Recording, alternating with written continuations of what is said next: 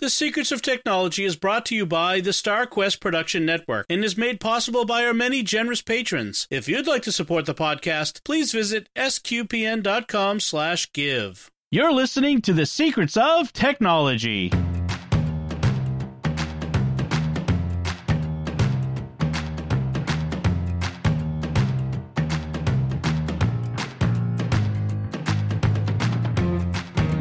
Hi, I'm Dom Bettinelli, and you're listening to The Secrets of Technology, where we discuss the technology news that's important to you from a uniquely Catholic point of view.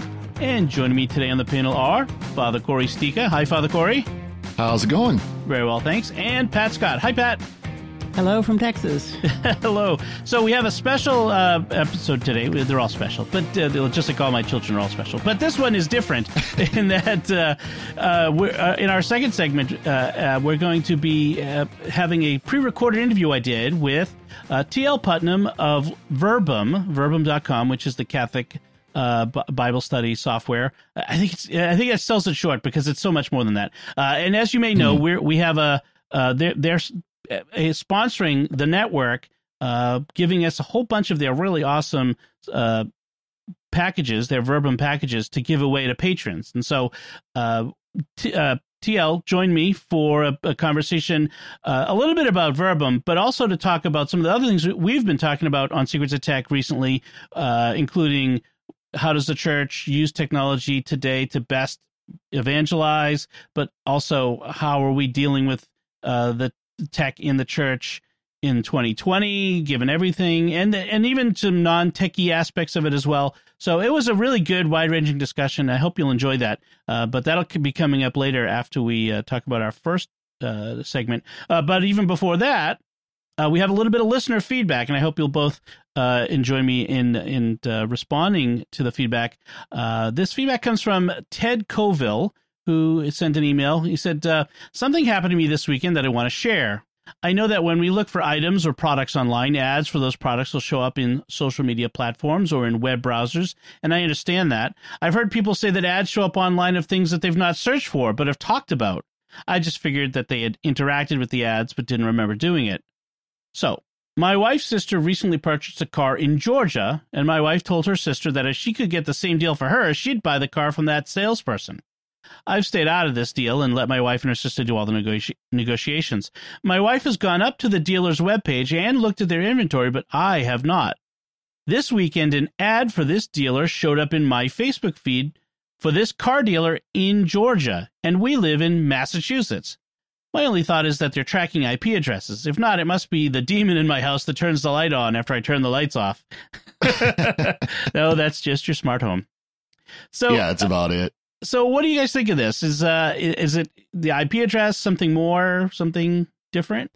Well, my question was: is if is it the same computer or are there two different computers in the house? Because that could make a difference. Yep. Uh, if it's the same computer, it's not going to matter that it was her looking it up versus him yep. on his Facebook because it's looking at anything on the computer. Yeah. Right. Um. So that would be my question. Well, I think the big I think the big concern is with a lot of this tracking, and we were just discussing it offline. Yep, is the anonym, the the complete or not anonymity, but the complete uh, opacity of right. this information. You can't. You we don't know how Facebook is finding these things. Right. And you know there is the joke about oh yeah I was just talking about X Y and Z, and all of a sudden it shows up. Um, right. You know, and it's we don't know if there is, you know, voice tracking where it's hearing what we're saying and it's it's pulling out the relevant information. If it's just, you know, like you said, Pat, they're using the same computer and the cookies are there, even though they're logging out and logging into Facebook off the different accounts. If it's the IP address, like he thought, where Facebook has keyed in from this IP address they have searched for. So therefore, anybody who logs into Facebook from this IP address will see this ad. I think we don't know. Yeah, I think in general people like to go to the simplest explanation. They so they think, okay, if we talked about this and I see an ad for it, therefore they must have been listening. But the yeah. technology is a is a lot more sophisticated than that. I mean, if they were listening to you, that's illegal, and they and there are enough people paying attention, enough mm-hmm. you know security researchers that they'd know if they had the the ability to and if they were actually listening to us to get to garner this data. But the, the but at, it don't feel too comforted by the by the fact that they're not actually listening, listening because right. what's happening is probably a couple of things. The IP address is is one of them, like you mentioned. The fact that you're probably using the same browser. Um, the fact that on Facebook you and your wife may be uh, may be listed as friends, or friends, or even married, right? You know, because you can right. indicate your relationship. That uh, factors into it. There's all kinds of other data about you that Facebook can gather from outside of Facebook. Your browsing mm-hmm. history, uh, what you've purchased on Amazon. There's lots of data exchanged between companies uh, that's bought and sold about you. Um, but even things like I was just saying one of the one of the, the, the examples I always go back to with this is is uh is, has nothing to do with social media, but just how big companies use big data. And the example is Target, the the you know right. the department store. The, there was a story a few years ago of this dad who got really mad because Target kept sending pre ads for prenatal vitamins and baby stuff to his teenage daughter, and he's and he he got mad. He called up the company. He's like, "Stop, you know, sending this stuff. It's not really, it's not appropriate." Well, it turns out his daughter was pregnant and hadn't told him, but she did. Mm. She hadn't been searching for stuff of pregnancy related stuff at, and she didn't even know it. I think at the, it was actually the the scary thing. She didn't even re- know it yet. Um, it turns out that Target, because they have millions and millions of customers, they have figured out that women who are pregnant, even when they don't know it, tend to buy certain things. Like it's it's it, it has to be a huge data set to, to come up with this, but it turns out unrelated to pregnancy things it's kind of like crazy. The, stereo, the, stereotypical pickles and ice cream craving, things like that. Well, well it was more like a, a, type of hand lotion or something because your skin get dried was dried out. That was one yeah. of the examples I show, saw. Yeah, like the, so right. a particular kind of lotion and and like there was like three different products that that were related to maybe the way your body was changing or like I forget what exactly how many products and what it was, but when you fall into this demographic and they start sending these coupons and ads, mm and and so the long story short, the the, the point being, there the ways that they get the information about what's going on with you and how to target that ad, you have no idea how much data they have about you. Even right. if even if you don't actually have a Facebook profile, Facebook knows a lot about you. That's kind of scary too. Mm-hmm. Uh, one thing I want to mention here is kind of like a uh, to promote a future episode is uh, Netflix has a new documentary called The Social Dilemma, uh, which I just watched, and we're going to schedule an ep- a special episode of Secrets of Tech where we can talk about that documentary because it is eye opening.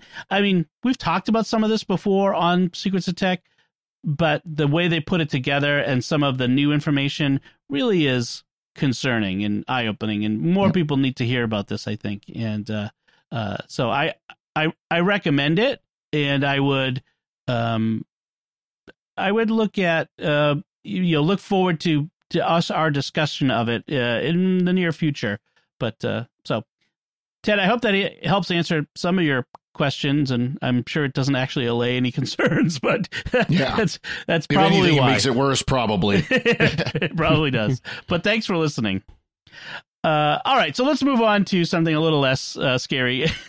And well, actually, this actually is probably feeding big data. Now that I think about it, this next topic. yeah, so, this, this, fits in perfectly. It's perfectly. Uh, we're going to be. T- we had a listener request to talk about health monitoring and activity trackers. So these mm-hmm. are both apps and gadgets that help us keep track of our health, our body, how our wellness uh, of various kinds. And so we're we're kind of going to go down some of the different uh, apps and gadgets and things that we're aware of. Um, and I, I, just want to start quickly by mentioning something we just talked about last week, which is, uh, and the one that I own is the Apple Watch. And uh, it helps me keep not only keep track of steps and standing, which there's lots of question whether that's even a, an accurate measure of health, but also things like ECG uh, can you know do heart monitoring and uh, the new Apple Watches will do blood oxygen measuring and that sort of thing. So, mm-hmm.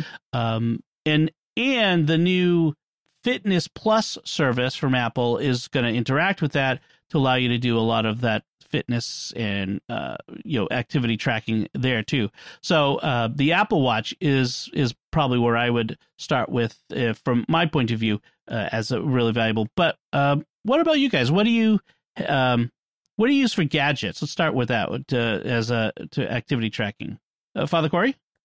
So I'm on the. Uh, I've got just bought uh, within about the last month the uh, Fitbit Versa Two. Of course, just in time for the Fitbit Versa Three to be announced, but that's all right. That's how it usually works. Yes. Um, but uh, it, it you know, and it's. I think there's a, a distinction that kind of needs to be made between the Apple Watch and the Fitbit. Right. The Apple Watch is a smartwatch that has fitness capabilities, very good fitness capabilities. The Fitbit is a fitness watch with smartwatch capabilities. Right. You know, and the reason why I make that distinction is Fitbit set out to make good uh, fitness watches that now with the Versa line, and I, I, can't remember what the other line is that does more of the smartwatch type stuff, they've moved into that market. And now that they've been bought out by Google or in the process of being bought out by Google, uh, they're doing going to be moving probably more to the smartwatch market. You know, basically to become more a direct competitor to Apple Watch eventually. But uh, Apple Watch, obviously, they went to make we were going to make a really great smartwatch, and oh, by the way, it's going to have all this incredible fitness stuff too in the the process. Right. But uh, like I said, I mean, I'm using the Versa 2, and I, I really like it because a lot of the things that Apple Watch does, it does. It it's got the oxygen sensor. It's got, uh, of course, heart rate. It's got you know it's got the ability you can throw uh, music on the watch, mm-hmm. and then if you've got your earbuds peer, uh, connected to it via Bluetooth, you can actually sit and listen to the music from the watch instead of taking your phone with you. It can be completely hands free or you know phone free when you're out working out or whatever. That's that's a really nice uh, nice feature. Uh, and then I then we see yeah, the new new Fitbits are going to have the EKG capability just like the uh, Apple Watch does. So it's to be interesting to see, you know, when as the two watches become much closer. Is there a reason you went with the Fitbit over other options? Is this, what, what was it about the Fitbit that you liked?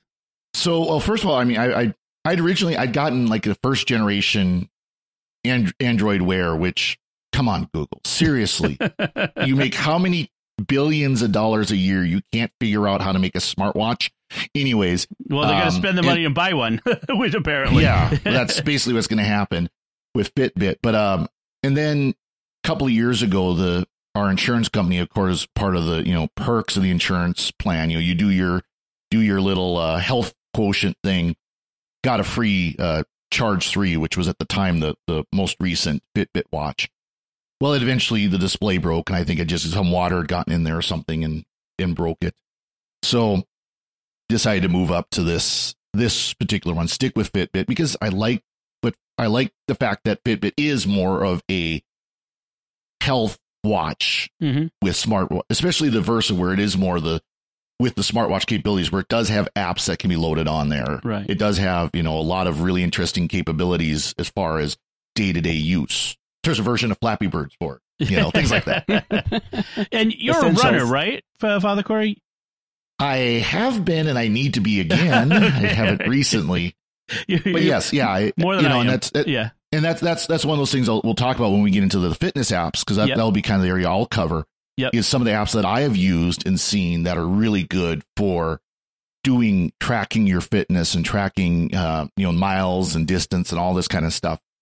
And okay. you know the Fitbit is plays really really well. That's one big thing is Fitbit works with everything fitness, right. everything food tracking, everything fitness. It just works with it and they want it that way. They want these companies plugging in with the watch. Right. Pat, how about you? Uh, well, I started out with the the Apple Watch, you know, the very first one, and I've been through three iterations now of the Apple Watch. So that's what I'm primarily using. And in phone, I've used my phone for for some of the fitness stuff too. Uh, even though that was even before I had the watch. Mm-hmm. But basically, I use it for heart rate monitoring the ECG, of course, is on there, and I had uh, done some trials on an app before the the that watch came out that I was doing on the Apple Watch Three, uh, a cardio cardiogram, and uh, then uh, I use it for sleep tracking. Although I'm not super serious about it, I like to just know about how much I sleep and about how restful it is. And at first, I used my my uh, pardon me my phone underneath the pillow, mm-hmm. you know, charged up and all that, and that worked okay. But mm. uh, the watch works so much better, especially since I can turn it so that there's no display at night. Mm-hmm. And so I use it for that. I've used multiple different uh, food tracking, nutrition tracking uh, apps. Uh, I've kind of settled on one, but that's not really part of any sensing thing. It's just a, a matter of key entry. Yeah. Mm-hmm. All right. So yeah, and I'm a I'm an Apple Watch user. I have been for many years. I used to have Fitbits um, uh, until and uh, well, so I had Fitbits. I lost. I kept losing them. uh, and going but, to the hospital with them. Well, that's what I was going to mention. So for sleeping, like I used to wear the Fitbit overnight for sleep tracking. Mm-hmm. Um, and then I stopped when it. I ended up in the hospital in get, being put in an MRI machine. Uh, what happened was I woke up one morning and half of my face was numb, like I just was mm. totally numb. And through a comedy of errors that have to do with uh, overcautious, uh, you know, nurse helplines and weekends where the doctor wasn't available, I ended up in the emergency room and th- with a neurologist wanting to shove me into an MRI to make sure that I wasn't having a stroke. It turns out, long story short, uh, that I slept on my Fitbit. I sleep on my stomach and I slept with my head on my wrist on the Fitbit, pressing on the nerve in my head that caused my face to go numb. it was so, a health hazard. yes. So I have actually I have a, I have a blog post on my on my blog that that is very popular. He always gets hits that like how my Fitbit sent me to the hospital. But um That's funny.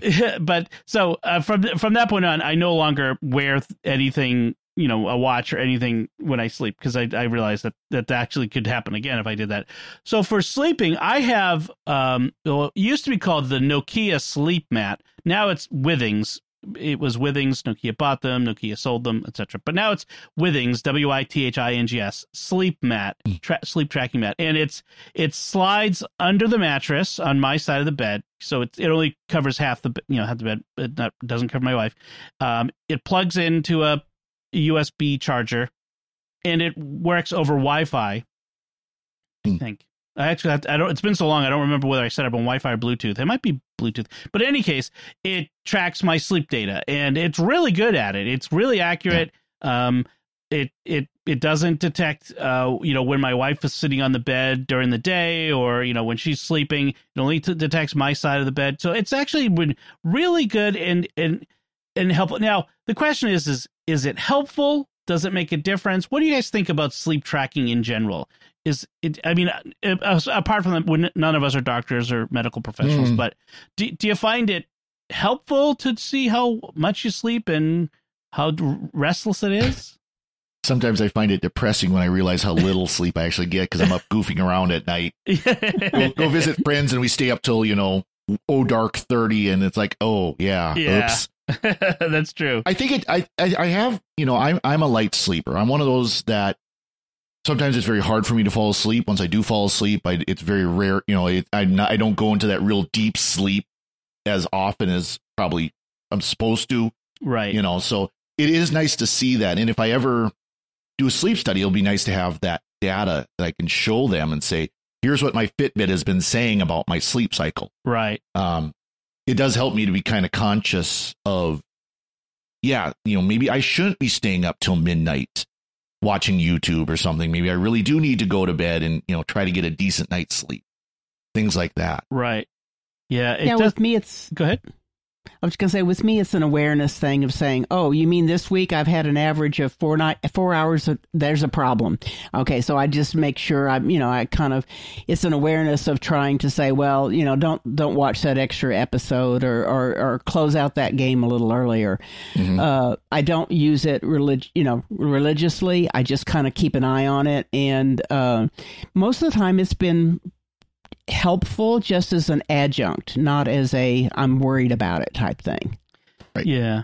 I was just yeah looking at it mine like and yeah it did track to the 25 minutes I woke up in the middle of the night last night and lay there in bed not being able to go back to sleep yeah like yeah that's in exactly. there uh so yeah it, it is I think with these things it's best not to look at them every day and obsess about mm-hmm. them uh, especially the sleep ones because then you start obsessing about stressing about I'm not getting enough sleep but sort of more in the something I think something might be wrong. I want to go look and see what happened last night. That might be a better indicator. Well, and, and to do it as, as, you know, kind of a weak as a glance, you know, like Yeah. the Fitbit app, you can look at it and will show you, you know, a chart of what you've done and it rates your sleep. And I, I don't know quite what algorithm they use to decide whether you get good sleep or excellent sleep, you know, they- right. but they give you like, you know, one to one, one, zero to hundred scale on your, your sleep.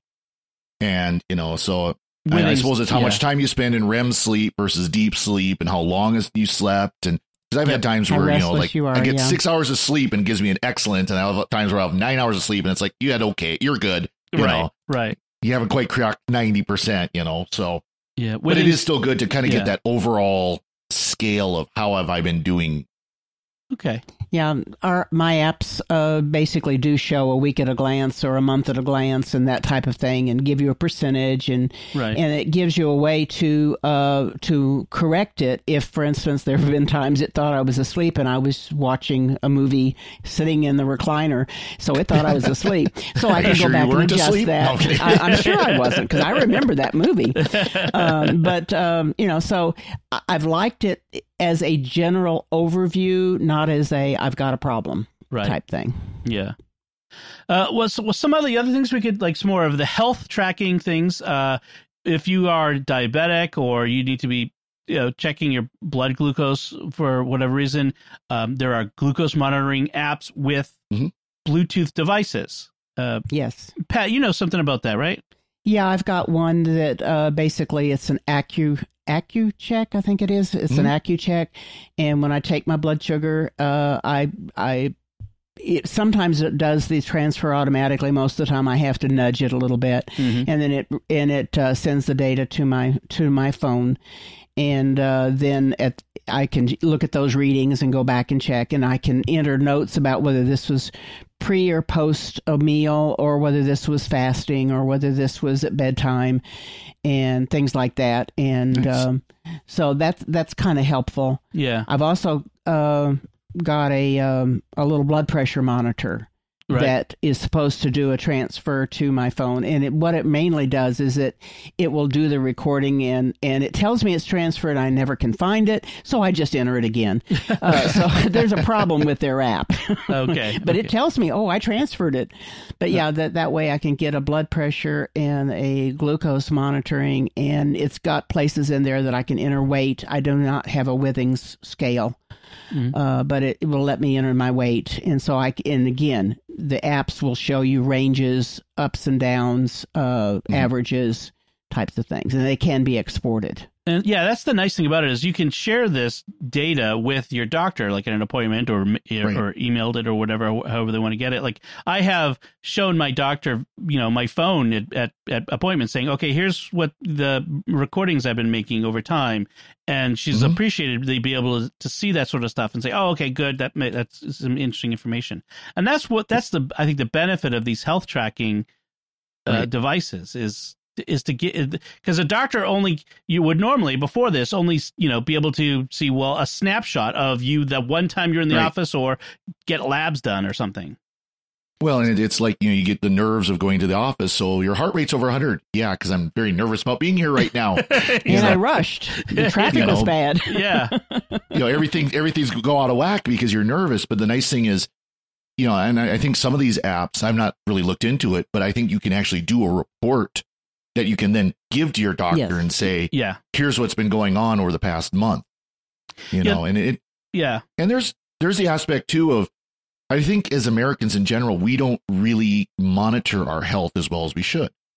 Yes. You know we really don't uh, keep track of our weight. We don't keep track of we'll talk about you know food intake you know what Mhm. how much are we eating as i've got a half a bag of doritos sitting here um, you know stuff like that you know we don't monitor our fitness we don't monitor what is our heart rate what is our blood our blood pressure and Right. all this stuff half the battle is noticing these things and, and Right. just if you if I I noticed that as soon as I started uh, you know stepping on the scale every morning, I started losing weight. I I, I mean I, that that caused a small change in my behavior because I noticed Mhm. oh it went up. I better, I bet, and today I'm going to eat a little less because I don't want it to go up again tomorrow. There's that Yeah. incentive. Um, yeah, so I, I did want to mention um, the Withings the, the they have an app, the HealthMate app that integrates with the Apple Health app on the mm-hmm. phone, uh, and uh, presumably. Does Android have a like a health app? Does Google have? So something? there is Google Fit. It's not as developed. Again, this is come okay. on Google. Okay. Uh, frankly, I, now I think the Withings do ma- match up like with the Fitbit app. Okay. Yes. I, I yes they do. They can connect. Yeah, because I've had a Withings scale for a long time, and when I had a Fitbit, that's yeah, it did upload it to the Fit to the Fitbit app. Uh, so I have a Withings scale. Um, I have the Withings sleep. I also have the Withings thermometer. It's an infrared hmm. thermometer. And what's nice is, especially with the scale and the thermometer, is if if everybody in your family has is is sort of spread out a bit in both weight, well, not so much in temperature because that's that's everyone's got the same temperature, but weight, it will automatically categorize the weights like you know, oh, this is so and so, this is so and so, this is so and so. Although once in a while, especially with the kids, as they have go through growth spurts, it's like, um, who was this one? Like, who's this really? Because so I so it it asks you, and you're like, oh, this is you know Ben, or this is you know Sophie, and uh, but with a thermometer, you do the same thing. You take you can take a temp and you can record it, and that's especially great with kids because when you have sick kids, one of the things the doctor will ask you is, is well, how has their temperature been changing? Uh, you know what? How have things changed? And if you've been up all night with a kid, you're tired, you got other kids you're taking care of. It can be hard to keep track of things. We used to, you know, try to keep a pad of paper and write things down. But this with the with the uh, the Withings thermometer, it it makes it so much easier. It's a it's not invasive, so you don't have to have them stick it in their tongue or other places. Uh, it's just a, a swipe across the forehead, and uh, and then you just uh, identify the, which child it is or which person, you know, adult even, and you and you're keeping track, and that's what's great about it. So, um, so I I liked all, and and they also make a uh, sphygmomanometer uh, I love that word. Sphygmomanometer is a great word.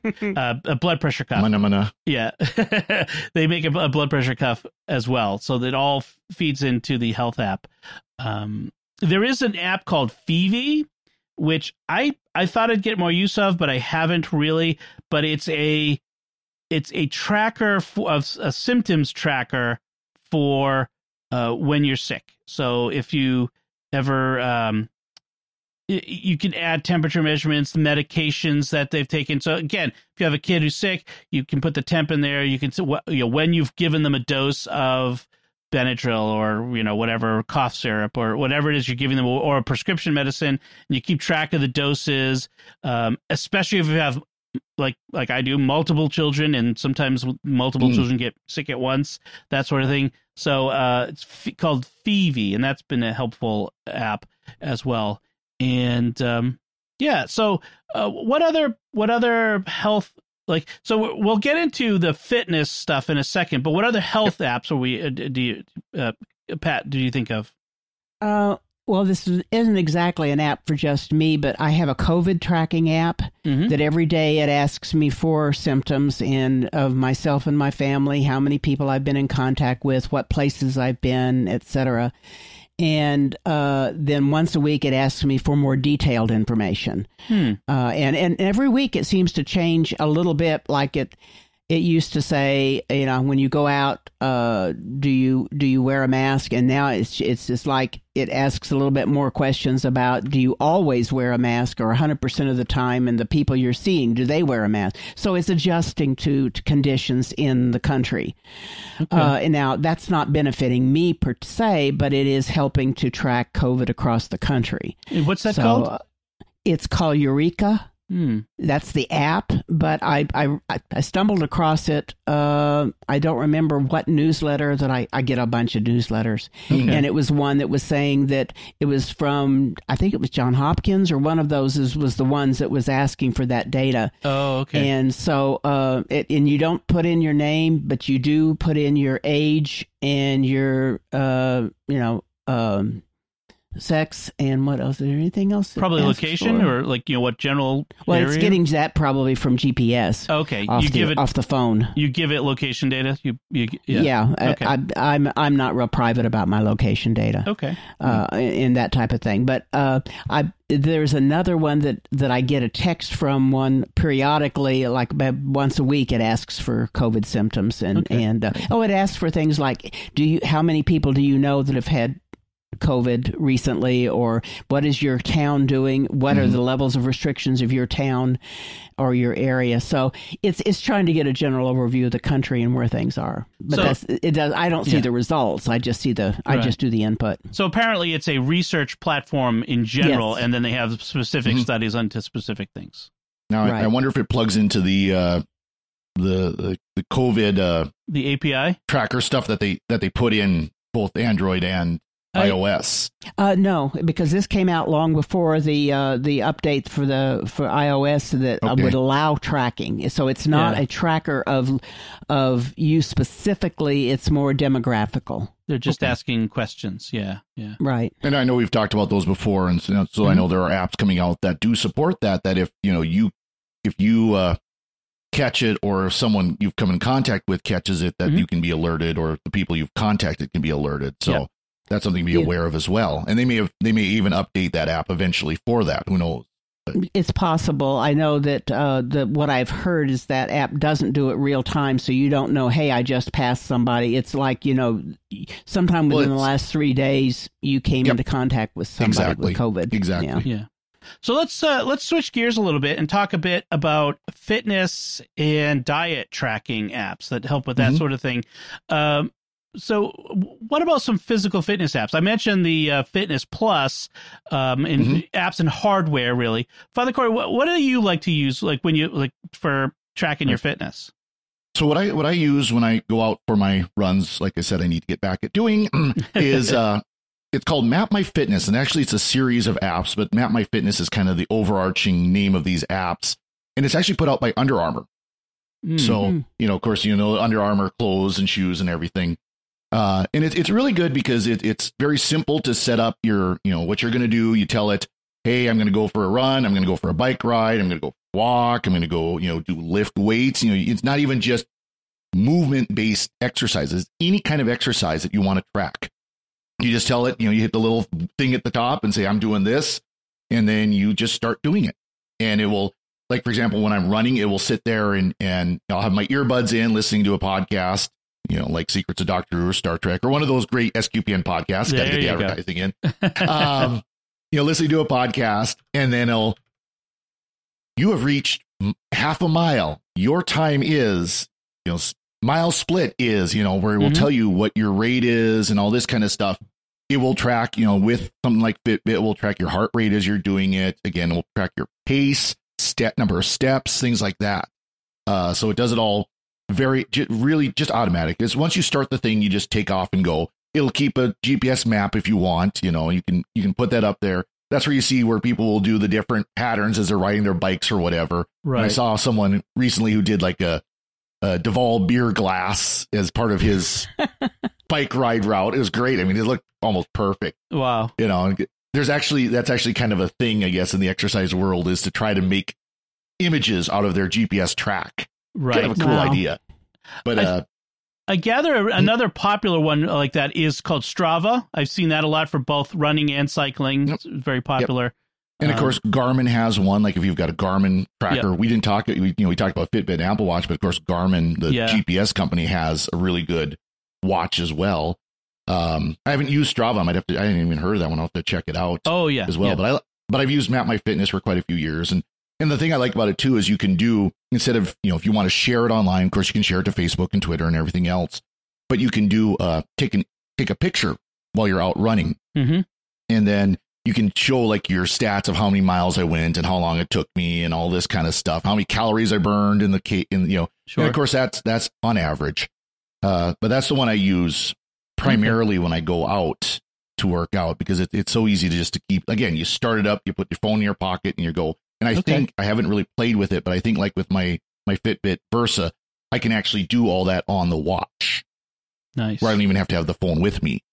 Uh, okay. Some apps do that better than others. Uh, and then, and, yeah, go, go ahead. ahead. Go ahead. Oh, I was just going to mention if, if you get a lot of money, uh, you could drop some money on a Peloton bike. Well, yes and no. So oh. here's the here's the thing with the Peloton app. Yes, I mean, yeah, you can get a Peloton bike and treadmill and all these kind of really awesome things for you know more money than I'll ever see in my life. I'm just kidding, not quite that bad, but um, actually, comparative to a good exercise bike, they're really not that much more expensive. Right. the but the Peloton app itself does not need to use a Peloton equipment.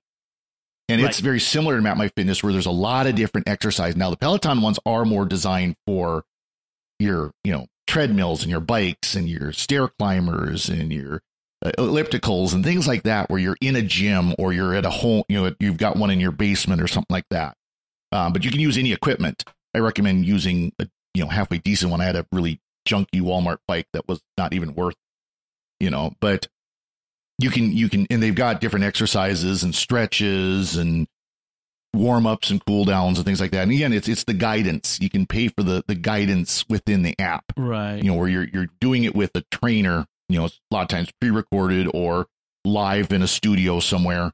Um, but you've got someone who's kind of guiding uh, with these classes and so on. That's kind of the big thing with Peloton. It's not so much the tracker; it's the um, it's the classes. doing the Yeah. exercises uh, with through the streaming. Okay. So, and then the other part of that, besides the the fitness, physical fitness apps that help you track and you know give you guidance in in your fitness, there's also uh, a lot of apps that help you track what you eat and track your food. And again, it's one of those things. is If you're paying attention, you're likely to be more thoughtful about what you eat and probably eat less. Uh, I mean, I've I've heard doctors say for years, just if you just keep a food journal, you'll eat less. That's just because we do a lot of mindless eating uh, in these days. So, uh, so Pat, you mentioned that you have a particular uh, food tracking app that you prefer. Which one's that? Well, uh, I started with several others, but I've ended up that I like Lose It probably the best. But some of them will let you do, uh, you know, they have their own database of foods and you can add to it, or you could add, oh, this is my typical breakfast and that type of thing. But uh, Lose It also, of course, has the uh, component of your entering your weight and it tracks your your weight over time and lets you set a goal. Make some suggestions about if this is your goal, this is what you need to do. Now they could do it either calorie wise or I think uh, I'm not sure on on that one recently. I haven't looked, but like if you were doing uh, protein, uh, trying to do looking at carbs as opposed to looking at calories. Uh, I would suggest that you know, depending upon which way you're keeping track, you need to make sure which app is is tracking which way, and that it's got some flexibility. But the Lose It is the one that I have used most often that actually seemed to help me better and had a decent um, food entry system. Yeah, I I've used Lose It myself, and I I really like it. Uh, it, it- One of the things I found that I liked about it was that it had the largest database of foods in it, especially Exactly. especially prepared foods. That's the always the trick. Is like if I bought Yeah. you know a box of something or a bag of something at the store, or got something at a restaurant. Which doesn't happen as much these days, uh, but it, it was lose it was more likely to have it already in there because users can also submit their own you know things to to the database. You can also enter your own recipes. We we do a lot of scratch cooking you know from scratch cooking here at my house and it was a real pain to have to enter every little ingredient one at a time every time. So i found that that i could just enter all of our most popular recipes that we use and just use that as you know this is what we're having for dinner. Uh, so that that's always been good. So i like to lose it for that. It has a lot of other extra features. It has a community feature where you can talk to people and you get you know support like that.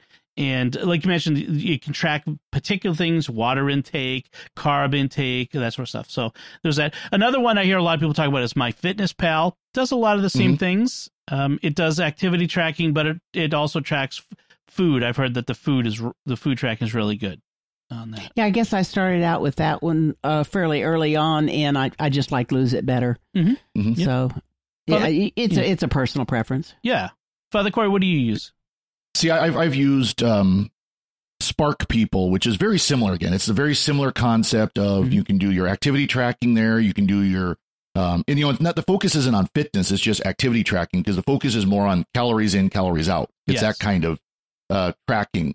Um, it's it's again, it's got all the foods. You know, you can go say, well, I went to you know Cheesecake Factory and ate half a cheesecake. Yeah, how's that going to affect my calories? Oops, you know Just that kind of thing yeah just a little bit, you know, stuff like that. Um, so it- it's got the the community aspects. It's got the uh, where you can do uh, have uh, guides, you know, people that help you help work with you on on developing your diet and developing your habits. Of course, they've got things like articles and stuff like that of you know how how to better manage your your eating and your your uh, menu planning and things like that. And of course, again, all the different foods uh, that you can have and all the different menus and everything.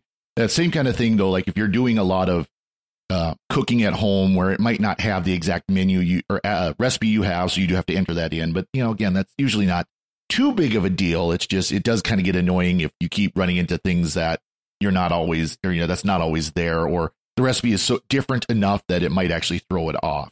Okay. Uh, but again, you can change that. Right. The other one, the big one I use, and I, I think one I think that definitely needs to be mentioned is, of course, Weight Watchers. You know, Weight Watchers is kind of the you know the 800 pound gorilla in the room when it comes to this kind of thing. That's an ironic Except analogy. I'd like to be 150 yeah, I know, right? I know that, that's kind of a conscious choice there. Um, and that's not to slam people who use Weight Watchers because I use it. Mm-hmm. Uh, it's what I use now. Um, it is the the downside with it, of course, is it does require a subscription to Weight Watchers. You do have to join Weight Watchers. Now, you don't have to join and go to the meetings and all that kind of stuff. Um, but in my case, a lot of insurance plans now are starting to add the digital only Weight Watchers subscription as a part of your health insurance. Ooh.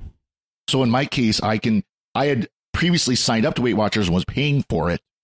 And then this came in, so then I was able to switch my account over to the uh over to this this free plan, the same exact plan. It's just free through the insurance company.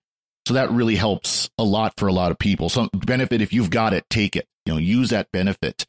Um, the uh, the app again, it's it's it's very much towards dieting. You know, it's the Weight Watchers program where it's not about calories in, calories out, but it's you know, are you following this plan?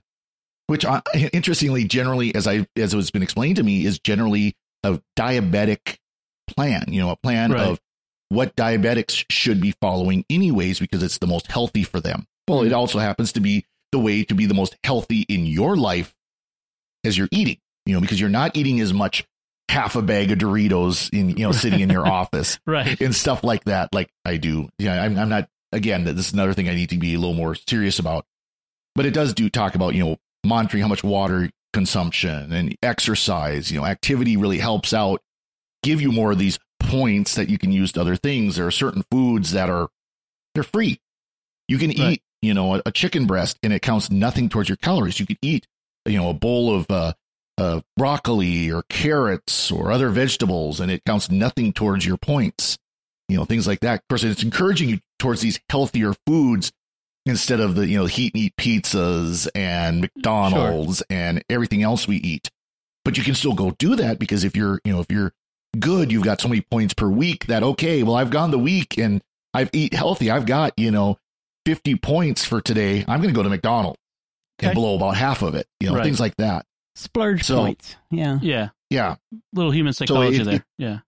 Yeah. So it's really good about you know kind of helping you try and and the thing I like about the Weight Watchers way of doing it is it's still concerned about calorie in, calorie out, but it's not putting it that way. That's one thing I didn't like about Spark People is you're tracking calories. And it's a lot easier to think, okay, I've got 35 points and here's how I can use this 35 points versus I've got 2000 calories in a day plus right. whatever I walk and work out, whatever.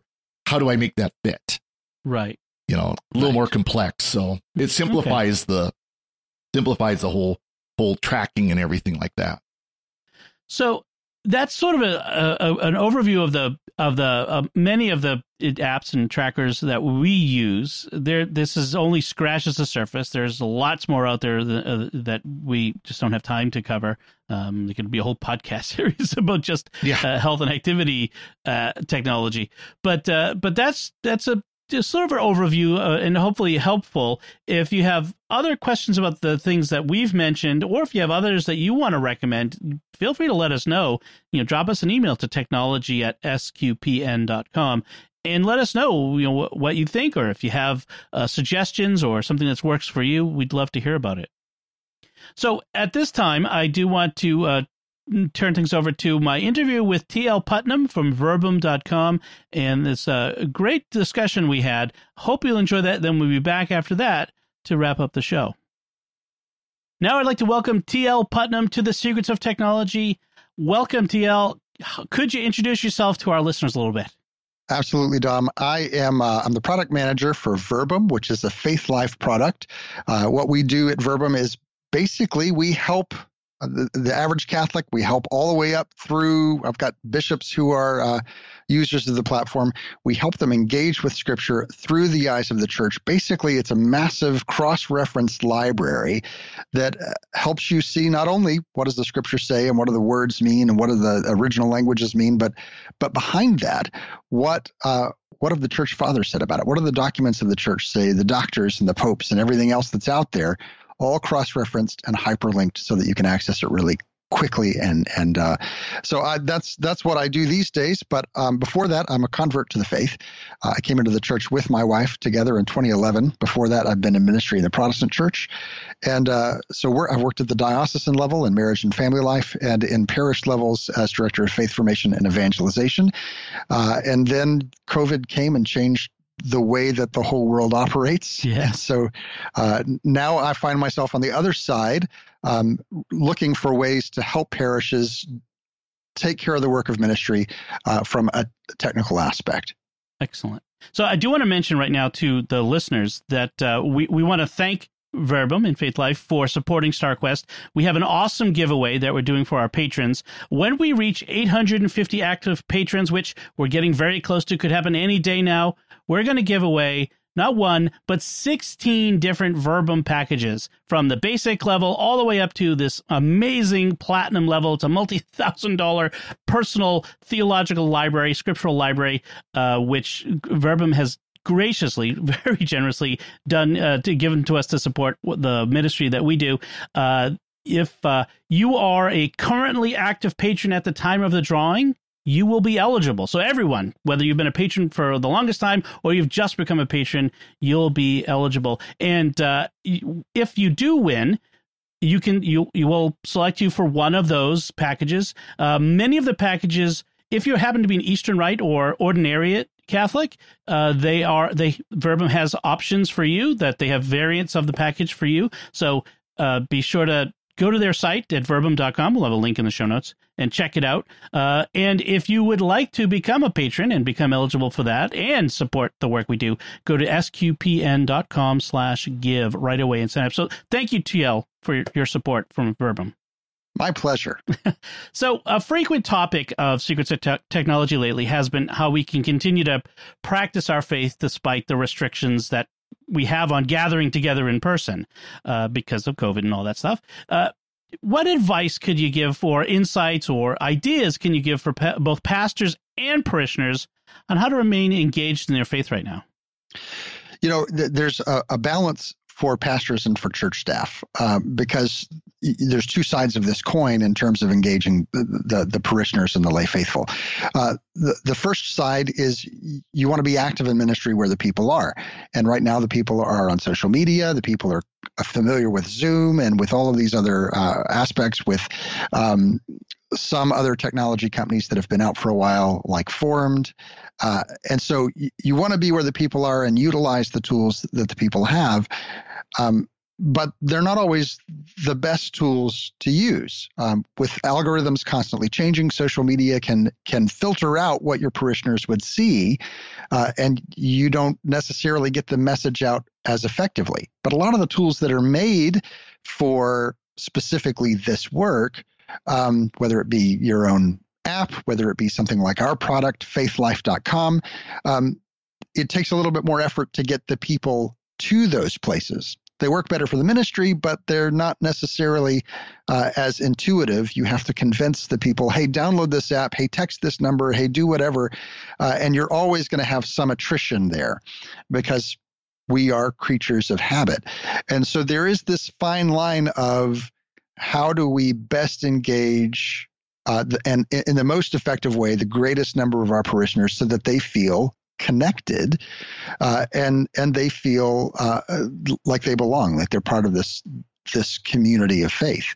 Uh, and that's a question that um, lots of people are attempting to answer. We're attempting to answer with our Faithlife uh, platform. But at the same time um, when there's a magic bullet somebody tell me because we've not found it yet right? Right right. I, have worked in uh, diocesan ministry uh, with new media I, I worked with the Archdiocese of Boston about 10 years ago. I was the director of media, and just trying to get parishes to have websites was mm-hmm. was a, a, job, making making sure that they had websites that were useful. Uh, so, but so much change has changed so quickly in the past, you know, as we speak now, in the past six months. Uh, where do we go from here? Is this is this a permanent thing? I, I mean, this does say we get a, a, a, vaccine, we get a say you know a miracle cure happens in in by the end of 2020. Mm-hmm. Do we mm-hmm. just go back to the way things were, or do you feel like things have really changed permanently? So th- this is again a multifaceted uh, answer. Um, one, I think things should change permanently. I think we should take this opportunity of a reset to redo the way that we do ministry because we've been, there are a lot of things that are in our culture that we have conflated with, hey, that's the way we've always done it, that we ought to take a look and say, is this truly the mission of the church? Is this the best way to handle what we've been doing? However, uh, at the same time, there are some things that we need to return to and, and hopefully sooner than later. Um, we are an incarnational church. Our sacraments are done in person. There is there is the sense that as Christ was made flesh and right here in our midst and walked among his disciples and interacted with the world, um, that we as the church are supposed to do the same thing. We're, there is a an enfleshment that the church is of Christ, and so as much as our society says, "Hey, look, this is great. Look at all this um, this technology we have. Look at how we can meet." You and I are having a conversation separated by miles and miles and miles, but we're doing it instantaneously. And yet, even in this case, something of the incarnation is lost in this relationship.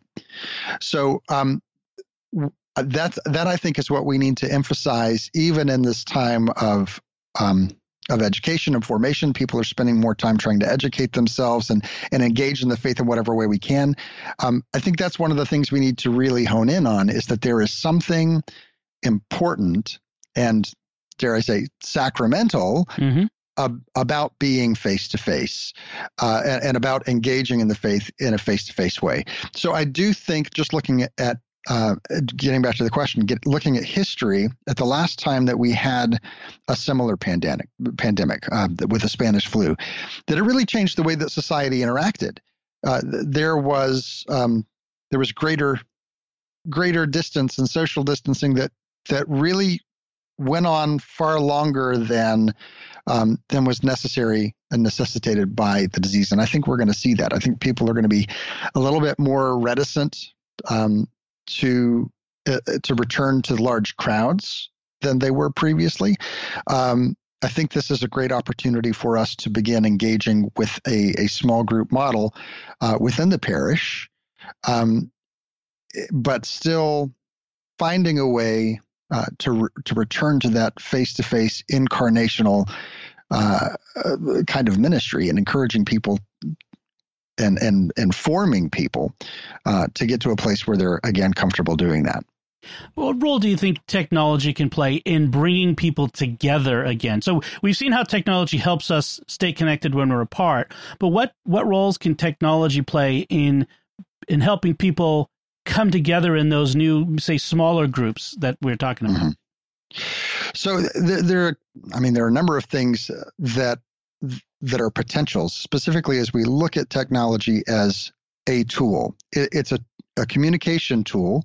It's not the the silver bullet. It's not the solution. But gosh, isn't isn't the technology that's popped up in the last couple of years, or even the the ubiquity in the last six months, isn't it amazing?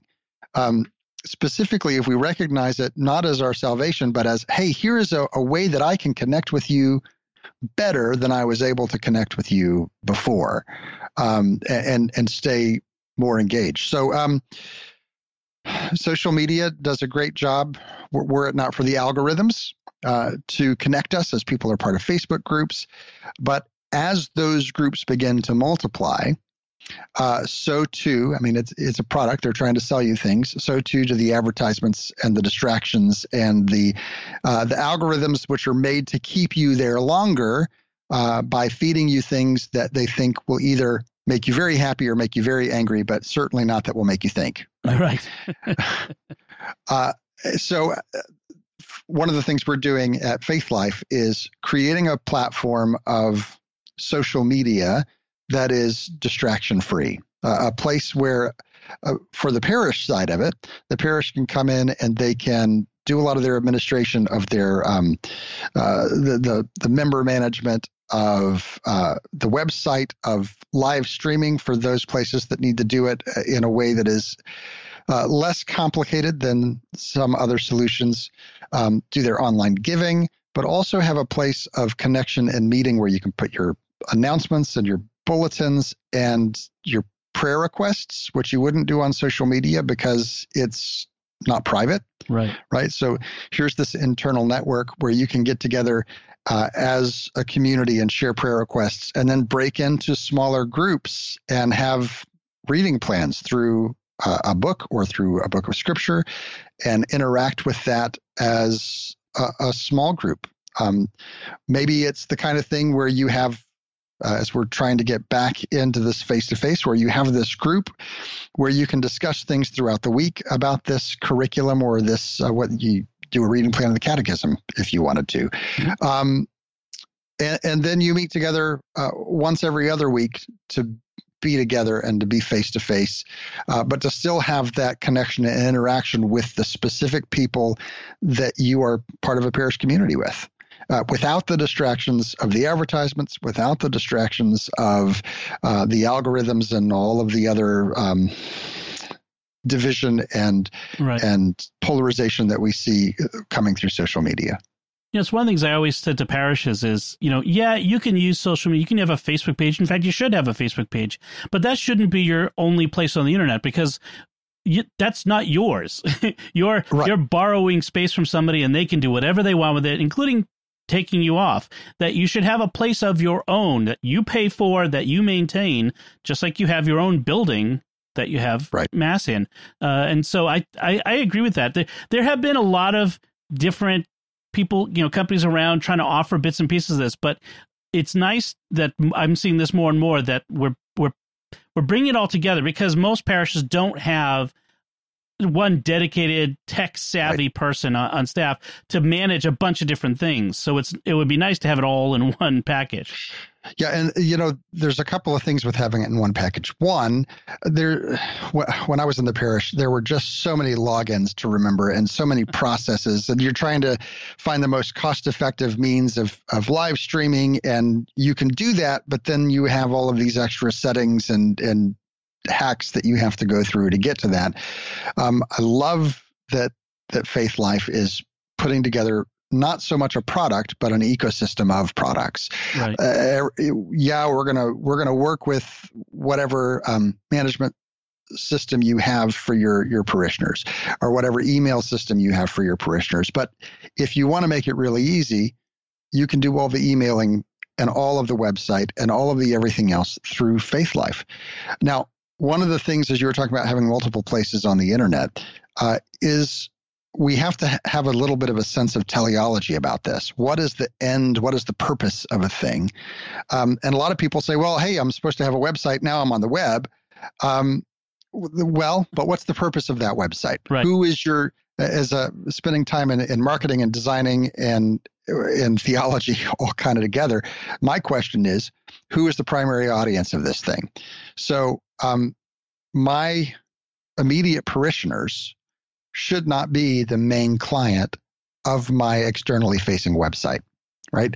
The website is the place where someone is going to go if they're brand new in town or if they're curious and have questions and they want to know a little bit more about this specific parish. Or maybe they want to know a little bit about Catholicism writ large. And they're not comfortable coming in and having a conversation or coming and visiting a service, they want to know who you are first. And so, how are we putting out that message through our website? What language are we using? How easy is it to navigate, not just for our people, like up at the top where it says sacraments? And we just happen to know that under sacraments is where you're going to find, oh, I want to get married. And right. my grandma told me I had to get married in the church. Um, one of the best websites that I have seen in this regard, and I, I have copied it uh, in a couple of parishes that I've been at, is from a parish down in Grapevine, Texas, uh, St. Francis of Assisi. And right up at the top, it's like, I want to dot dot dot. Exactly. And you click on I want to, and it says I want to get married. I want to um, get prepared for the sacraments. I want to, uh, or, or, rather, I want to get prepared for baptism. I want to get prepared for uh, first communion. I want to join a small group. I, I have. I want to ask some questions, and it's all right there. Um, that yeah, my members who are active at the parish, they're going to be able to understand it as well. But the whole purpose of that is then evangelistic. And then we have another place somewhere completely separate that's internally facing. How do I interact with our own members and answer their questions and provide spiritual care for them without having these competing messages um, all in in one location? You know, it's interesting because uh, again, uh, I mentioned when I worked for the Archdiocese 10 years ago, the Archdiocese of Boston, uh, we worked with Our Sunday Visitor at that time, uh, developing a template for our parishes to use to build uh, websites. And that was among the things that we tried to put into those templates was those sorts of questions. You know, when, when someone, we did a big survey, when someone comes to a website, what are they looking for? What are the, what, what is the first thing? The one thing most people want is mass times they like most people come to a website looking for mass times, whether they're new, whether they're I don't know, maybe they haven't been to mass in a long time, that sort of thing. Mm-hmm. And so mass times on the front page, and it would be, and you think that that makes sense. You imagine how oh. often oh. it takes forever to find out what time is mass. Uh, well, not only what time is mass, so it ought to be where you don't have to scroll. It ought to be in the footer of every single page. It yeah. ought to be where it's really easy to find. But not only that, you've got people who are not familiar with um, with the way that Catholics do it, and they're coming in with their kids, and they're coming back because of their kids. We need to let them know if there's a mass that has a nursery, and right. maybe your parish doesn't. Uh, most of the people don't don't use the nursery, but an external person that's one of the, that's one of the first things they're going to look for. Is that available? Because i need to understand it without getting distracted by my kids and i certainly don't want you to see me getting mad at my kids and i don't want you turning around and glaring at me because of my kids. Right. So eh, you know finding out what the questions are finding out what the objections are and removing them before they become a thing. Right right. Yeah that was that was a big thing was is is is always think in terms of the questions of people people are going to ask what you know someone comes and says i want to get married at your mm-hmm. church mm-hmm. well that's what they're looking for not some obscure like seven layers down through submenus about marriage coord you know click here for marriage coordinator that's not what that's mm-hmm. not the best thing to do uh, you know uh, s- several years ago about se- i guess seven years ago now my wife and i were, were with our kids we have five kids we were looking for a new parish in our mm-hmm. area we we weren't moving but we we had some changes in our parish like mass changes that we need we wanted to find a, a different mass uh, and we decided you know what this is a great opportunity let's try a bunch of parishes we live in the Boston area. Within five miles, there are 20 churches. So, right. so we said, let's try a bunch of church uh, parishes over a period of time and see what we see what we encounter. And the first step was always, let's go to the website, see what time mass is. And I I ran into websites that said uh, mass is now temporarily being held in the Richardson Hall. I have no idea when that notice went up, when temporary ends. I had no idea what the Richardson Hall was. you know, uh, I mean, just and then another website.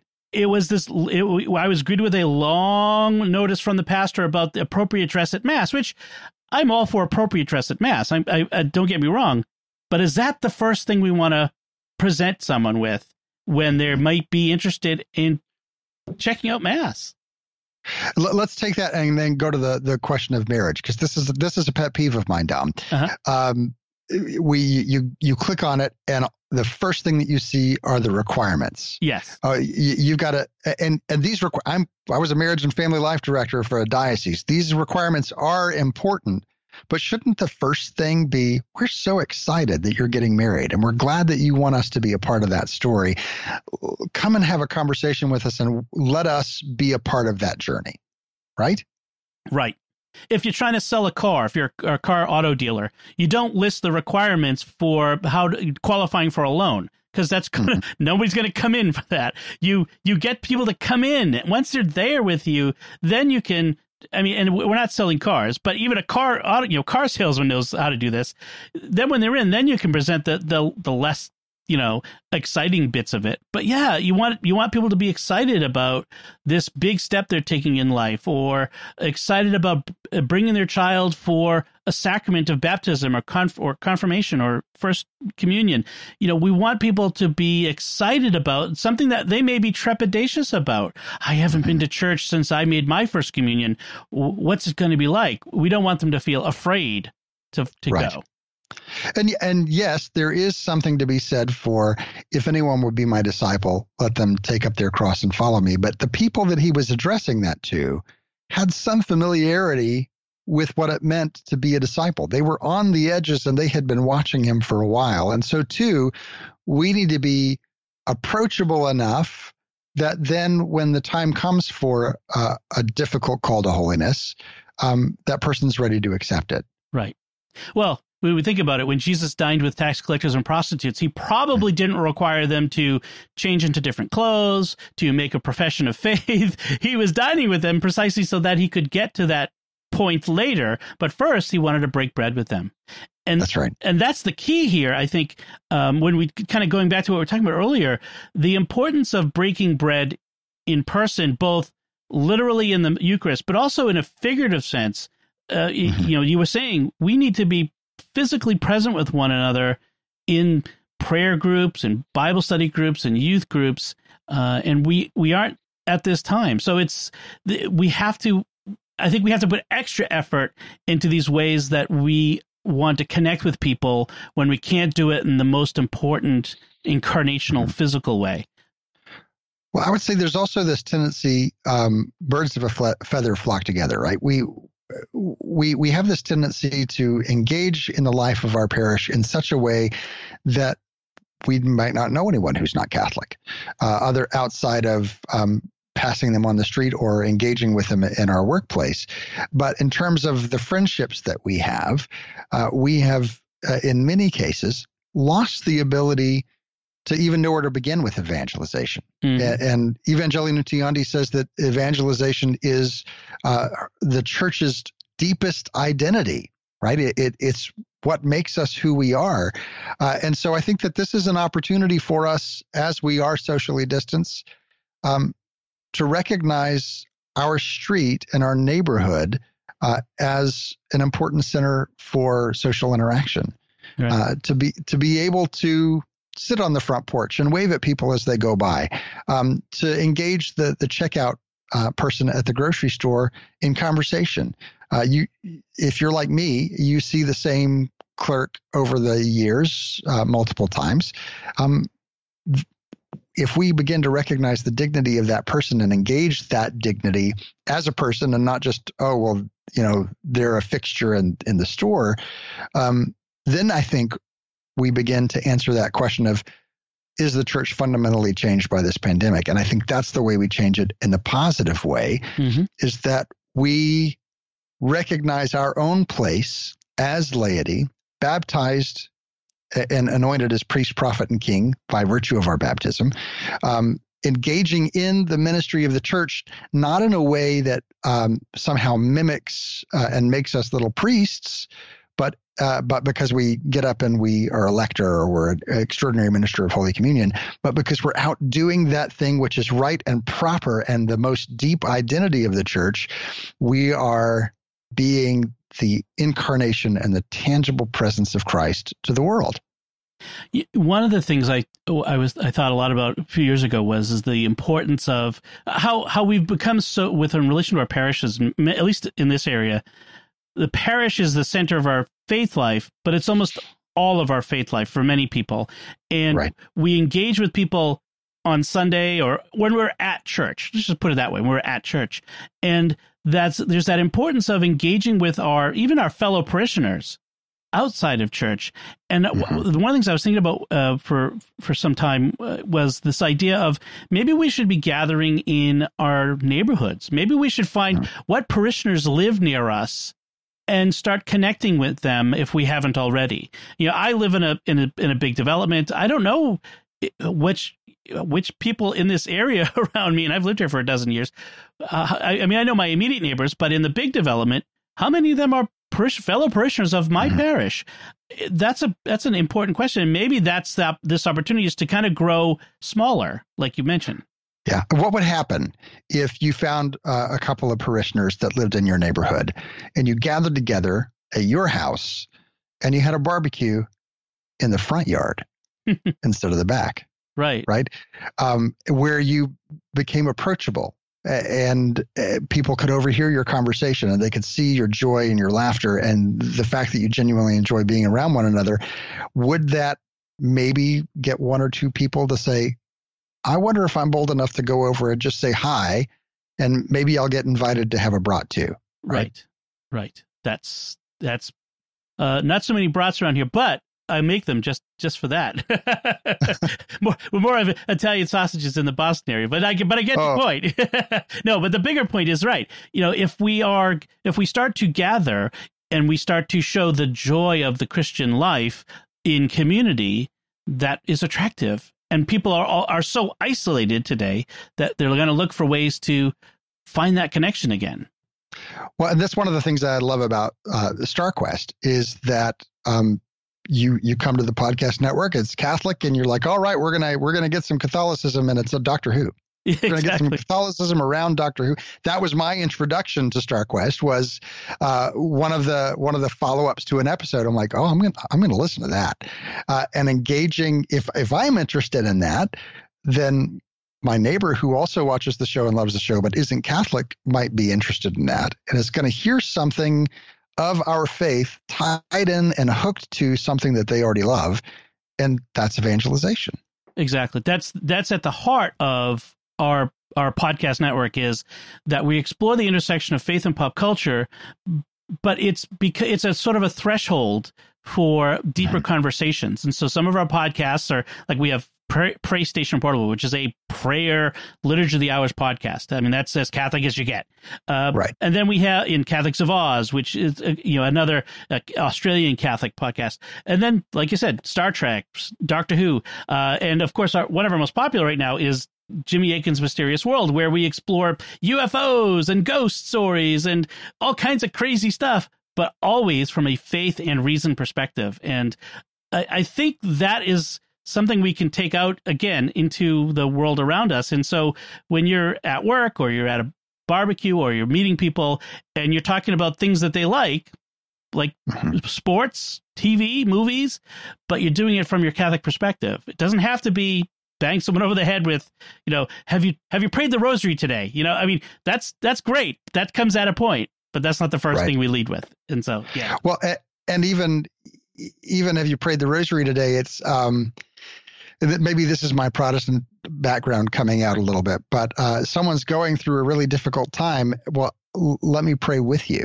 Exactly. Let's let's pray a rosary together. Let me, uh, as as uh, John the the evangelist said, uh, let me bear your burden, right? Let me carry that with you. Um, and so, as as uh, a person who does product management, let me bring that back in and say, uh, hey, this is one of the ways that technology can help, specifically as we're uh, socially distanced, but even as we come back together uh, on for for those main things that we have in in our faith and mass and and the adoration liturgy of the hours. Um, hey, I'm going to hop on faithlife.com uh, to my parish's social media, to my small group, and I can bear my burdens and I can be I can feel comfortable sharing things in that group knowing that it's not going out to the wider social media world. Right. This is a way that technology can assist in that return to whatever normal is on the other side of this. You know, as I as I look at the w- the way things are today, as as we're talking, uh, it, it amazes me that if this pandemic had happened five or ten years ago, I mean, we had a lot of these technologies, but they were much harder to use. They were much less prevalent. Um, you know, getting a, li- a live stream of a mass going ten years ago was a major investment. Oh yeah, cameras and switchers and all kinds of stuff. Now, if you have a smartphone, you can you can get you can do it. I mean, that that's at the the most basic, and mm-hmm. and so I I kind of feel like it, it, we are we are blessed I mean, nobody nobody wants to call a a pandemic a blessing, but we are blessed that the pandemic happened at a time when we could continue to connect and and right. and live in community through these technologies. So you brought up a pet peeve of mine, and I want to address it with these people who are listening. If you are at a parish who is using a smartphone for your live stream, yes, please, for all that is right and holy, don't use the main speakers. Right. Put put a little monitor speaker two feet from that from that um, that iPhone, and you'll kill the echo, and you'll be able to hear. Right. But so many parishes are like, oh, we got microphones, and they're you know we got the speakers, and it just sounds like you're in a tin can and having mass. And there is a solution, and it's cheap. Yes. Just put that put that that that that has nothing to do with our conversation, Dom. That you just brought up. I, I am triggered. You triggered me. Well, that this if if all you've got is a smartphone, uh, you know, God bless you. That's that's the beginning. But there are inexpensive steps up from that. We've talked about it on Secrets of Tech, and we'll continue to talk about Good. it. But there, in fact, we recently talked about there in this new era there's a new liturgical ministry, the liturgical cameraman. right, that's right. you know, and it's it's kind of interesting to to, to note, but uh, it's it's one of those things that's changed. Well, and there is this sense of um, that that cameraman specifically, if you are in a place that has switchers, you are determining the attention mm-hmm. of the whole parish, where you choose to focus uh, right. at the elevation, where you choose to focus at the reading of the gospel, whether it's wide or close or whatever else, that actually makes a difference in the experience of the Mass. Right. As I said, my pet peeve is uh, in my parish during the prayers of the offertory when the cameraman switches to the pianist in playing. no, no, these things are important too. Show Father doing the prayers. right. but little pet peeves. We're all learning this, and so that's that's it's. We'll, we'll get better at it. We'll, we'll all get yeah. better at it. So TL, this has been a great conversation. I really appreciate you you joining me. I really appreciate Verbum's support for StarQuest, and uh, uh, we'd love to have you back sometime to continue this conversation, especially as things continue to change. It'd be my pleasure. Thank you. Thank you very much. So I hope you enjoyed that interview with TL. Uh, and so we're back with Pat and Father Cory. And uh, just I want to cover a couple of headlines before we go to our picks of the mm-hmm. week. Their first one is that uh, this story that uh, Microsoft is releasing a deep fake detection tool ahead of the election. Mm. Now, uh, deep fake is this term that's come to uh, apply to any type of usually video that yep uh, and sometimes photos that's been manipulated to make it appear that someone is saying or doing something that they didn't. So, for example, um, manipulating a video to make it appear like a, a, certain politician or candidate said something outrageous or offensive or something mm-hmm. like that, um, which could affect an election. And so Microsoft has released this tool only to uh, media and political organizations uh, that that looks at uh, very um, detailed information, stuff that not detectable to the human eye, but which are indicators that something has been done to this. So, what do you guys think of this uh, story? I, I, I think it's it's something that's important because you know I know we've talked about deepfake on Secrets of Tech before. I mean, the ones nowadays, they're not like the little blurry photo, you know, pixelated photo, someone who might sort of maybe look like Joe Biden or Donald Trump saying or doing something. Right. They look as real as if the person themselves did it. And sound I mean, it, is it, real it, too. Yeah. And sound is real. Look and sound is real. And the technology of your basic desktop computer has gotten to the point that this can be done at home with yeah. the right tools. Any one of us could do this. And so it's a real concern um, that that these these things exist because we we we want to believe the photographic data that's on the internet yep. is real. We want to believe that the videos that we find on the internet, you know, someone posts a video of a riot, we want to believe that there that that actually was at that riot and that actually did happen. We do believe what we see. Yeah. Yeah. Um, and the the, the, yeah. the fact in fact is we're in a time right now when any you know any trust in any record is suspect. You, you can't, yeah, you can't just believe anything just because you see it. Yeah. Yeah, and I've actually had uh, several Facebook uh, family members or, or friends of friends type thing posting things that were that had been determined to be a deep fake. And when I showed them the article of this is what the original was versus what you just saw, some of them believe it and some of them still believe the fake. Yep, right. And what I would love to see is a way that you could say, here's a video, cl- copy the link and submit it to a website to say, has this been faked? Right. That's what I would like to see. Right. More than just the uh, Facebook and Instagram and those types of things, employ that in, in what they're monitoring. Right. It would be nice to be able to say, "Hey, what about this one?" Give us all mm. access to a tool to do this. Yeah. Yeah, without having to wait for them to do it. And, and not concern- have to have it on your computer, but just to right. have it as right. a, a, as a, a, submission of yes or no. Mm-hmm. Yeah, I, I do think there's kind of a concern though because you know some of these fact checker sites haven't been showing themselves to be factual in their fact checking. So yeah, yes. there is some concern with that. But so, again, this is yeah more an issue of who's doing it than the tools that are available for them to do it. Yeah, some of the problems have been, uh, you know, it, it matters. It's a question of interpretation of what what is what does it mean by factual or not. Yeah, which is so you have to mm-hmm. so you have to be able to rely on your fact checkers, and that's that's a whole nother uh, problem. Uh, another headline I want to look at is uh, this story that was in uh, the Boston Globe, uh, my local paper, uh, talking about the a problem a lot of families are encountering right now, and, frankly anybody who needs to buy technology, is if you are in the market for an inexpensive Windows, Mac, laptop, or Chromebook, or a printer, an inkjet printer, you're finding trouble, or even like a desk. That's another thing that people have a hard time finding. you're, there's you're having trouble getting a hold of any of that. Um, and so this story by uh, this column by Hiawatha Bray in the Globe uh, talks about you know some tips for uh, you know how to get around this problem. Uh, so um, I just wanted to mention some of them, and maybe if we have any others. But uh, he says, be prepared to pay more. You might have to p- buy a more ex- like the more expensive ones, the Windows laptops and Mac, uh, you know, MacBooks. Uh, they're they're in stock, but it's just the low end ones that aren't. Um, don't just go to Best Buy, Walmart, and Staples. Look at other maybe your smaller computer retailers that you might be around. Um, if you're in a hurry, you might be able to find something online, but you're going to pay more. Um, consider buying something used or refurbished. We often talk about the Apple Refurb store uh, if you're looking for a Mac, um, or fix up the computer you already own, upgrade it. You know, add add more memory, a new hard drive, that sort of thing.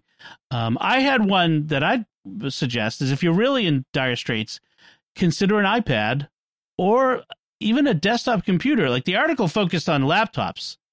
But, you know, I know a desktop computer can't be moved around, it takes up more space, but if you if you're in need, a desktop mm-hmm. computer be cheaper and it's it, it, it they're more available. But do you, what do you you guys think? Uh, and probably last longer too. Probably than a yeah. laptop. Yeah. Um, I think it was interesting, you know, being prepared to pay more when I built this computer system, you know, of course, it didn't come with a webcam, unlike most laptops do, because it is a desktop computer that I built from scratch. And I built it kind of in the middle of everybody trying to figure out work from home, school from home.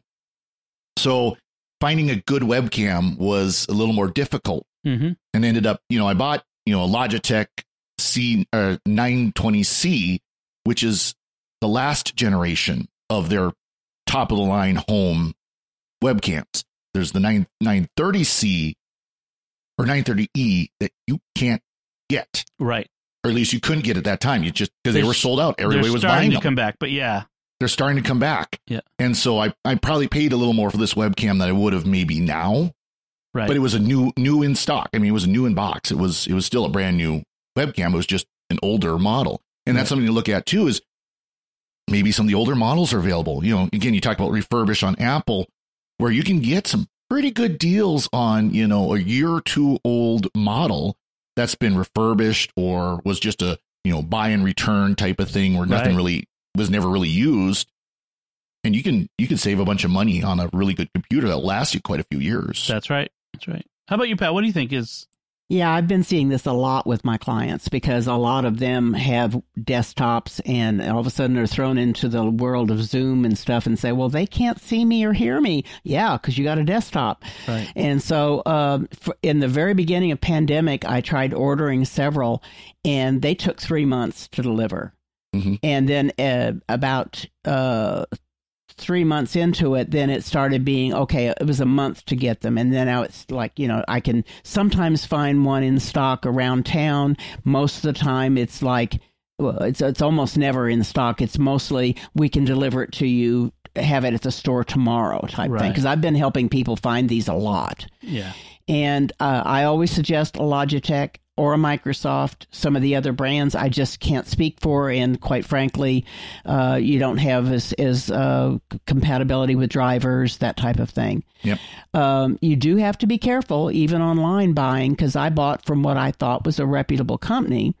I got the box; it was dented inside a, a nicely pristine Amazon bag, but it was dented and it really wasn't a camera. It was a speaker, oh. a mm. little portable speaker. So, right. of course, Amazon made it good, but you know, uh, it's it's it's like there's a lot of people out there that are taking advantage of this mm-hmm. rush to buy. Yes, yes. Be careful of who you buy from and what you get. Make sure you you you're getting someone reputable. You know, careful about buying off of eBay. Um, the usual precautions there careful if you buy something from Facebook Marketplace or Craigslist. Always open the package, make sure it starts up. You know the whole nine mm-hmm. yards. Don't yeah. Be be careful.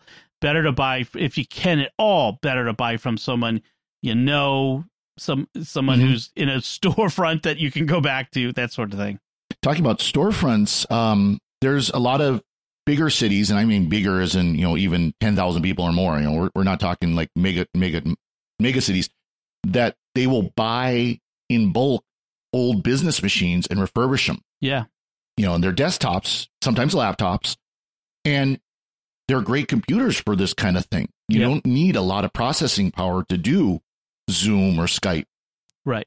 You know, it, it really doesn't take that much. That's so right. that's a that's a good option there too.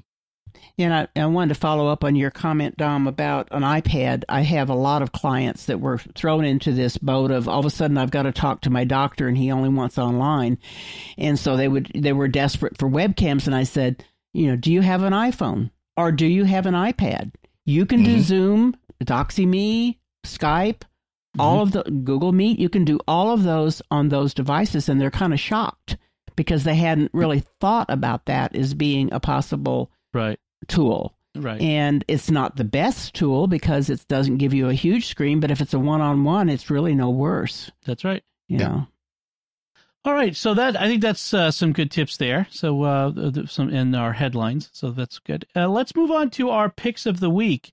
Pat, why don't you go ahead and start with your pick of the week? Okay, a lot of my clients are buying laptops or even all-in-ones, uh, uh, like the iMacs or uh, a Dell all-in-one, etc and then they start to go pull in a DVD that they want to transfer pictures off of and say, uh uh-uh, uh, where, where's my DVD? Mm-hmm. Because the companies aren't building them in. Now, your traditional desktops like Dell will still have a DVD uh, CD reader, but anything that's thin won't. So I've been recommending uh, getting just a, an inexpensive external drive that's a DVD one, and and the several that I have actually personally bought were Asus and uh, LG and an HP and a Dell. Uh, basically, they're they're good DVD players. They will they some of them are Blu-ray, but you don't really need Blu-ray if you're just talking about data uh, or CDs or music, whatever and they're usually between 49 and 79 dollars for a decent one and you just plug it into a USB port and they work real well. Now for a Mac, a lot of the window the, those standard ones work on a Mac as far as reading data. Now you used to be able to boot off of uh, of a, um, a CD DVD on some Mac systems, but that's pretty much obsolete anymore. You're getting it off the internet recovery. So uh, I used to buy super drives just for that reason, and now I'm just saying, well, gosh, as long as it's it's Mac compatible, uh, it doesn't have to be a, a Mac device. Right, mm-hmm. right. So. Yeah, I have a like a one of those Blu-ray portable Blu-ray things, and I only ever use it when uh, we pick up an old uh, audiobook.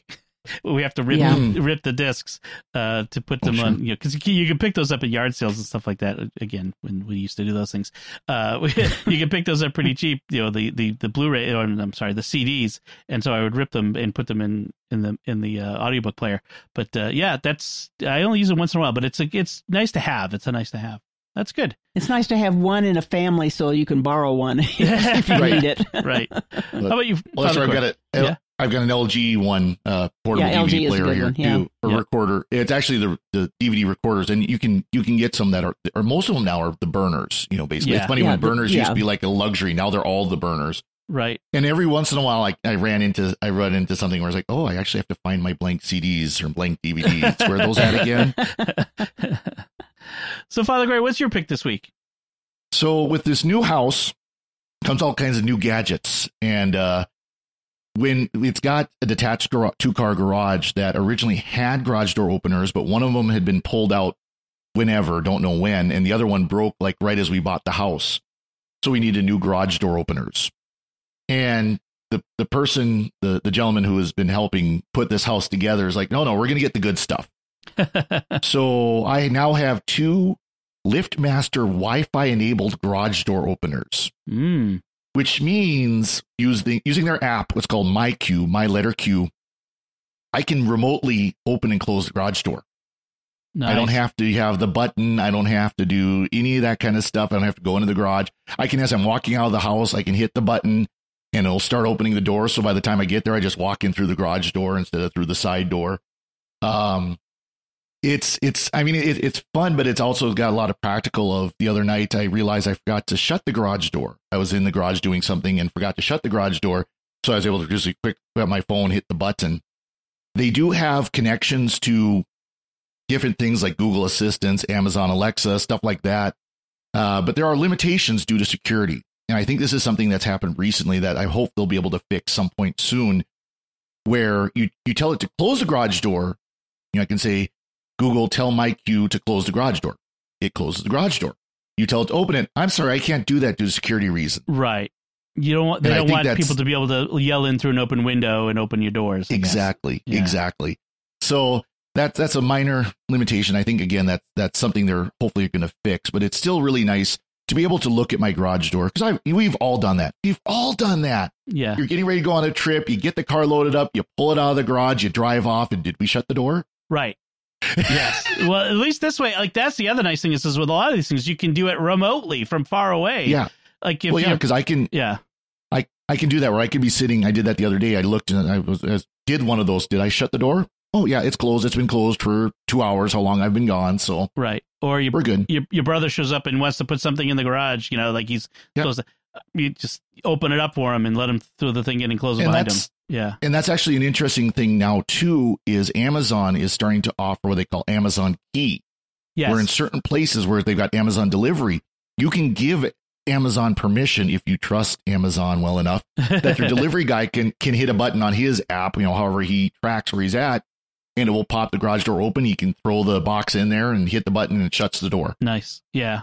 It's I Stuff That's like better that. than the front door yeah. because Yeah. they had that for a while too, where you could you know let them come in the front door, and I'm thinking, uh, maybe a garage door would be safer. Yeah, I mean, especially if you've got like a detached garage like I do, where the at worst is going to happen, they're going to steal some of your tools or something. Hopefully, I had that had that happen once where the uh, it, it, it's not Amazon Key, but I had an Amazon delivery driver open my front door and toss the package in and close it while we're sitting there, and like that was weird. Oh, dear. it was a little disconcerting, they're, especially they're in since a I hurry, have don't you know? I have a parcel delivery box outside. Put it in that. but that's a whole nother rant. Uh, thanks. That's a good one, Father Cory. I, if I had a garage, I'd, I'd think about that. That would be good. I don't. Yeah, actually- garages are nice to have too. Oh, I wish I had a garage. Uh, so my pick is an article that was shared to us by a listener, James, who sent this in, and it's an interesting article. Uh, it- the he- it's from Mashable, and it says the headline is "How to Blur Your House on Google Street View and Why You Should or Might Want to." Uh, I don't know if you, if should is for everyone, but there are people who will want perhaps to have their house blurred. Now, as, as you may know, you probably know, Google Street View is shows for many streets in America and around the world. Um, they send these cars around and they take pictures uh, as they drive down the street, so you can see what a building looks like when you're looking it up on the ma- Google Maps. Uh, now, some people may want to have their home uh, obscured. Uh, for example, um, if you are someone who's got uh, like a stalker, you know, or uh, people in your life who are trouble, you may not want to have your house recognizable from the street. There are other reasons, and the article goes into them. Uh, but it, uh, you know, some some locations have a law against it. For for instance, so this Google does allow you to ask to have your home blurred on Google Ma- uh, Google Maps and Google Street View, and the article lists the steps you need to take. It's just a few steps to to put in the request to have it blurred, uh, and then they'll um, they'll take care of that for you, uh, hopefully fairly quickly. So uh, that's my pick. Is this article? Uh, it's a mm. very useful information. So everybody in Germany has read that article then.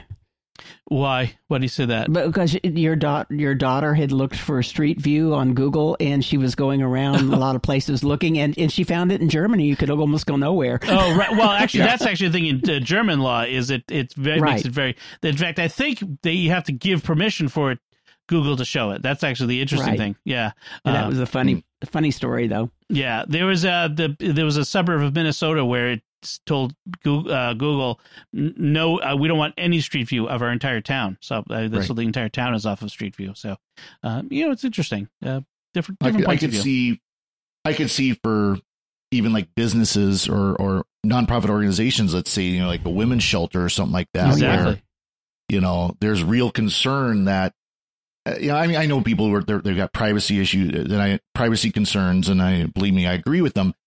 But I could see where having that privacy, ha- not having it on Google Street View, is something that could be a life or death situation. Right.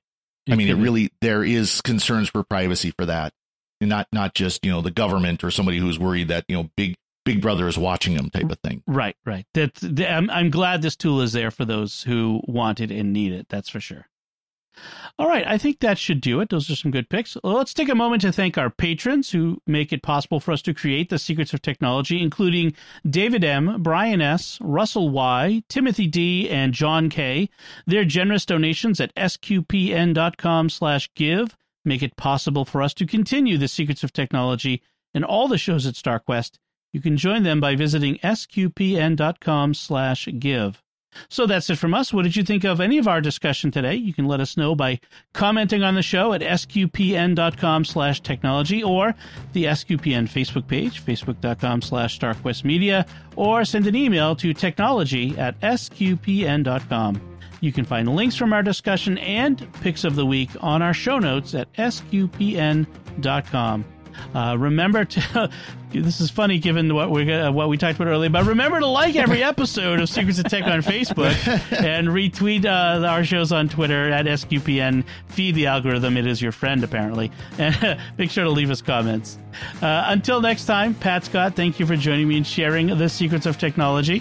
Thank you for having me, Father Cory Sticha. Thank you as well. Thank you, Dom. And I'd also like to thank T.L. Putnam for joining me earlier for that interview. And once again, I'm Dom Bettinelli. Thank you for listening to the Secrets of Technology on StarQuest.